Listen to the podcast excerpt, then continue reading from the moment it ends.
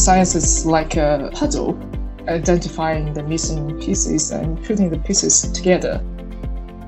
This is Joan Banks Smith for Kessler Foundation's Fast Takes Research that Changes Lives.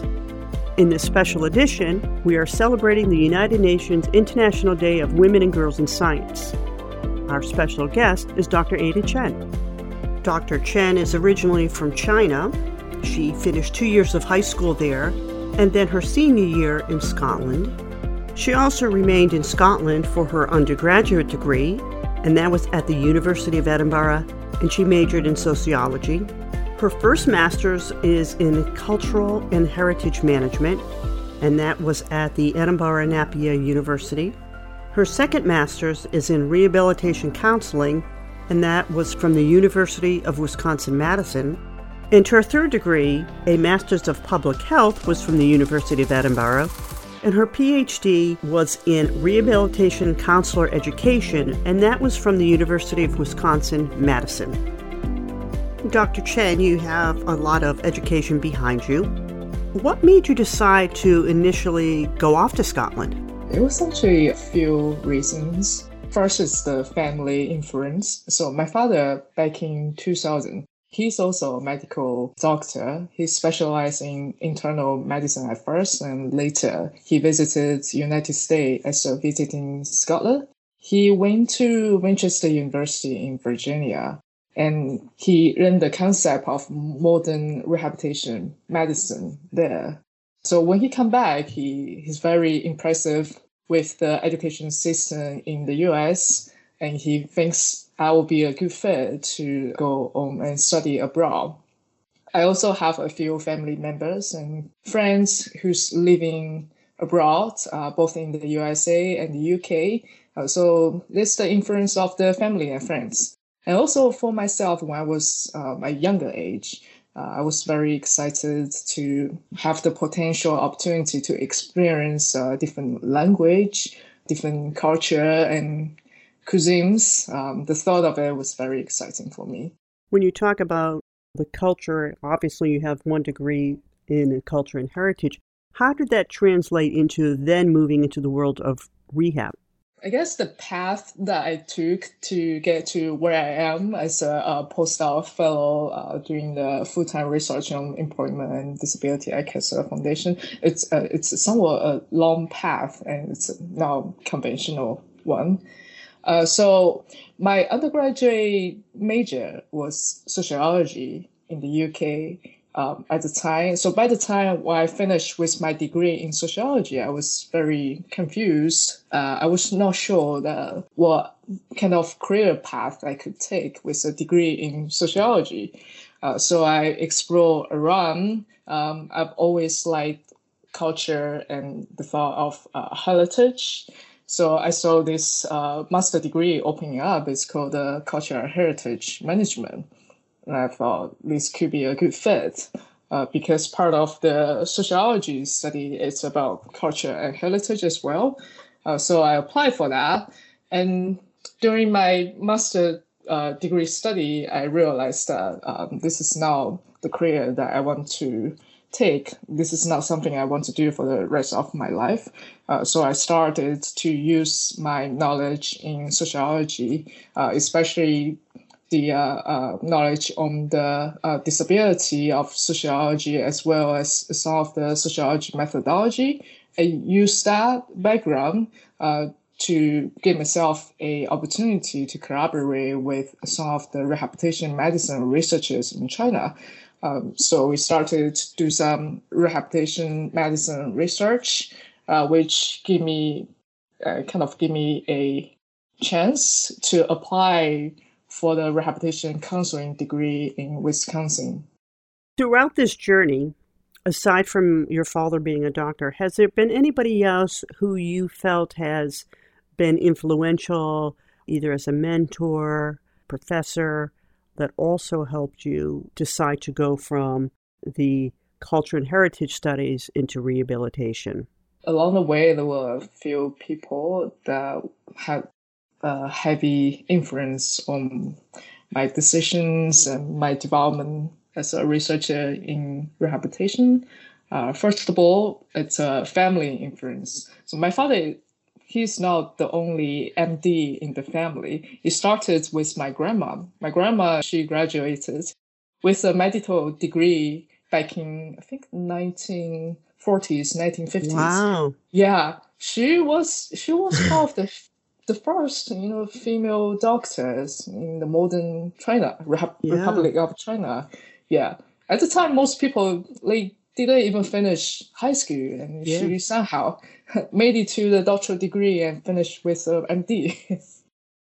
so um, yeah, she had an influence on her two sons. Uh, my father, uh, who finished as a, a traditional Chinese medicine practitioners, um, specialized in internal medicine, and now he's more specialized in rehabilitation medicine. And my uncle, he also went to the medical school. Uh, he is a surgeon. He's actually a pretty famous surgeon in cardiovascular in China. So the family influences uh, had a very big influence on my decision process. The second one is um, my PhD advisor back, to University of Wisconsin Madison, uh, Professor Fong Chan. Um, I think he's truly a scholar and a gentleman. Uh, he's also a excellent educator and a very, very productive researcher. So because I came from a different education background uh, with my degree in sociology and cultural heritage management, I knew I did not know much about uh, the world of vocational rehabilitation re- rehabilitation counseling. So uh, the first thing he asked me, he did was he asked me to take a lot of foundational classes uh, during my PhD, first three years of my PhD um, years. So I ended up taking uh, classes with master students. I, I was taking maximum credits every semester. And he also encouraged me to do the additional internships uh, in three different settings uh, to um, let myself be familiar with the vocational rehabilitation system as well as the mental health system here in the United States. He also gave me a lot of uh, opportunities throughout my five years of as a PhD student uh, to do different research. Uh, so he helped me find my research direction, uh, which is on demand side employment practice, uh, as well as psychosocial research on disability. He also taught me how to uh, do data analysis, uh, prepare for the data set, uh, prepare and submitting manuscripts. Um, he basically taught me how to become an independent researcher. So when I graduated with my PhD in 2021, I, I actually had over 20 publications. That was the opportunities he provided to me, and we still collaborate even to this day. The last person that had a lot of influence on me is my current center director at Kessler Foundation, our director for employment disability research, Dr. John O'Neill, uh, who is an amazing researcher and he has been a great mentor to me. Because my PhD program is called, uh, my major is called Rehabilitation Counselor Education. We are trained as educators, and everyone was expected to get a university university job as a, a professor after graduation. Most people in my field um, conduct research in university settings as professors. So when I applied for a postdoc position at Kessler, I, I was not so sure. I was not very familiar with uh, a typical uh, community-based research setting like Kessler Foundation we had some really great conversations about what to expect, uh, the differences between uh, doing the research in university settings uh, versus uh, settings like Kessler. Um, he was able to share a lot of uh, valuable insight because he has uh, experience as both um, the university faculty and a researcher at Kessler. So after those conversations, I was very convinced that uh, this would be a great fit for my career interests. Coming here is definitely the, the best decision I've made in recent years. Um, I've been enjoying doing the research work here as well as, as, well as um, working under Dr. John O'Neill. and also seeing firsthand the impact of the research that he does here. So those are the people that have influenced uh, my decision process along the way. It seems that it's a nice mix of different areas of study to help you along this journey. Mm-hmm, mm-hmm, definitely. You mentioned that you have a master's in public health and your PhD is as a rehab counselor educator. How has those degrees helped you in your current employment here at the foundation? My PhD degree in uh, rehabilitation counseling or rehabilitation counselor education and my um, master degree in public health, I think these two degrees complement each other very well. So for rehabilitation counseling or vocational rehab, our focus is on employment. The research we do is on employment and disability. At least here in the United States, employment is often uh, viewed as a public health intervention uh, because employment it provides better physical, mental, and emotional health to the individual with disabilities, also help them to achieve independent living goals, uh, as well as better quality of life. On the other side, uh, being unemployed um, is connected to uh, a few problems or issues, including depression, anxiety, uh, substance abuse problems uh, ultimately lead to poverty and bad health and lower quality of life. I thought since employment is viewed as a public health intervention, uh, by learning the some of the advanced knowledge and uh, especially the advanced methodology in public health could really help me uh, with my research in uh, rehabilitation counseling or vocational rehabilitation. I think my education backgrounds in both um, sociology, uh, public health, as well as uh, vocational rehabilitation rehabilitation counseling, it has shaped uh, who I am as a research now. Um, all my this experience have provided me with the opportunity to gain a, a more comprehensive understanding of the medical, uh, psychosocial, and vocational aspects and approaches are related to the research I'm doing now, which is employment and disability. I'm going to shift gears here a little bit.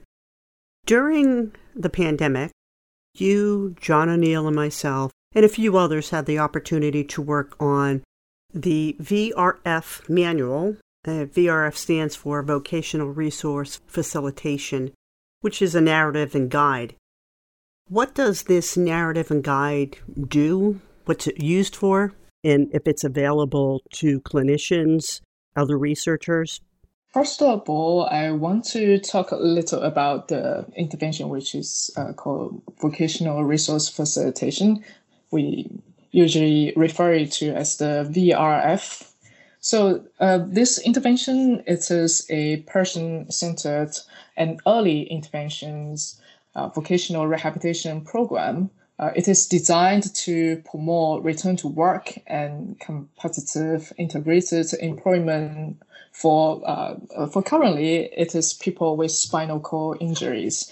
So the intervention starts uh, during the inpatient phase at the Kessler Institute for Rehabilitation.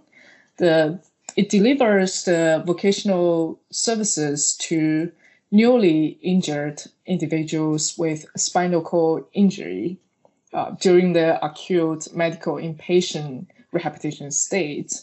And it's uh, the intervention followed by systematic and assertive employment services coordination post discharge for around uh, two years, uh, which leading to competitive employment. The manual uh, we're talking about, uh, it's like a resources guide uh, because uh, vocational resource facilitation, it's uh, the big part of it is to provide to the patients with uh, different resources and information that's related to their that's relevant to their employment that could help them return to work. so the manual um, describes what uh, vocational resource facilitation is and some of the resources uh, that the practitioner could use um, to provide services to the individual. So my current project uh, is to study uh, different stakeholders' experience and perceptions uh, in regards to the effectiveness of uh, vocational resource facilitation intervention. Uh, so by stakeholders, uh, we're looking at two different sides. Uh, first one is the supply side, uh, which include the participants with a spinal cord injury who have received services um, from the uh, vocational resource facilitation program uh, as well as the New Jersey State Vocational Rehabilitation Counselors who have provided services to the participants with spinal cord injury. And the other side is uh, what we call the demand side.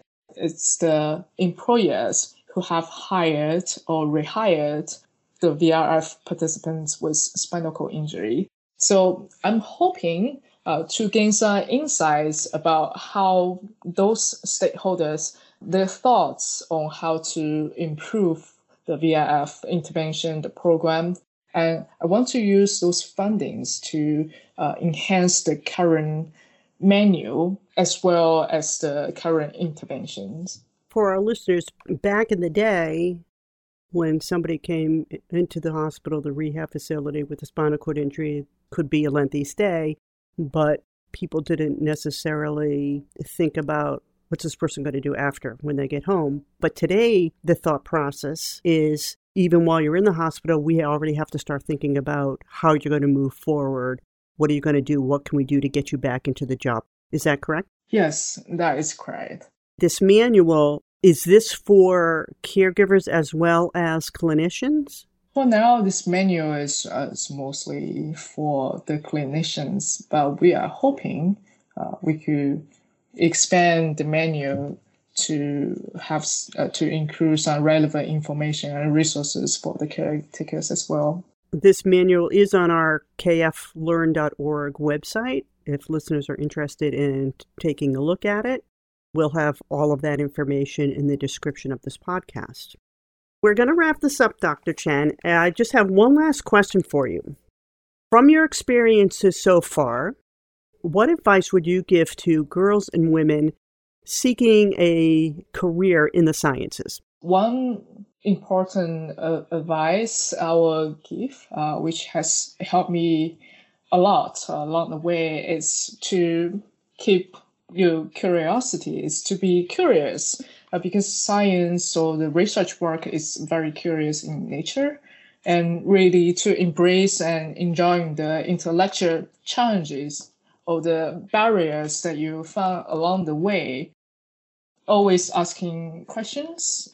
Science and research itself can fulfill a lifelong of curiosity for you. And I guess science is like a, a puzzle, identifying the missing pieces and putting the pieces together. So yeah, I think the advice I would give is to keep curious and don't give up. I think that's excellent advice. Dr. Chen, thank you so much for spending some time with us and for sharing your background and the work that you do at the foundation. We really appreciate all that you do here. Thank you very much for the opportunity. We will have Dr. Chen's bio and various links in the program notes, so be sure to check those out. Tuned into our podcast series lately? Join our listeners in 90 countries who enjoy learning about the work of Kessler Foundation. Be sure and subscribe to our SoundCloud channel, Kessler Foundation, for more research updates. Follow us on Facebook, Twitter, and Instagram. Listen to us on Apple Podcasts, Spotify, SoundCloud, or wherever you get your podcasts. This podcast was recorded remotely and was edited and produced by Joan Banks Smith, creative producer for Kessler Foundation.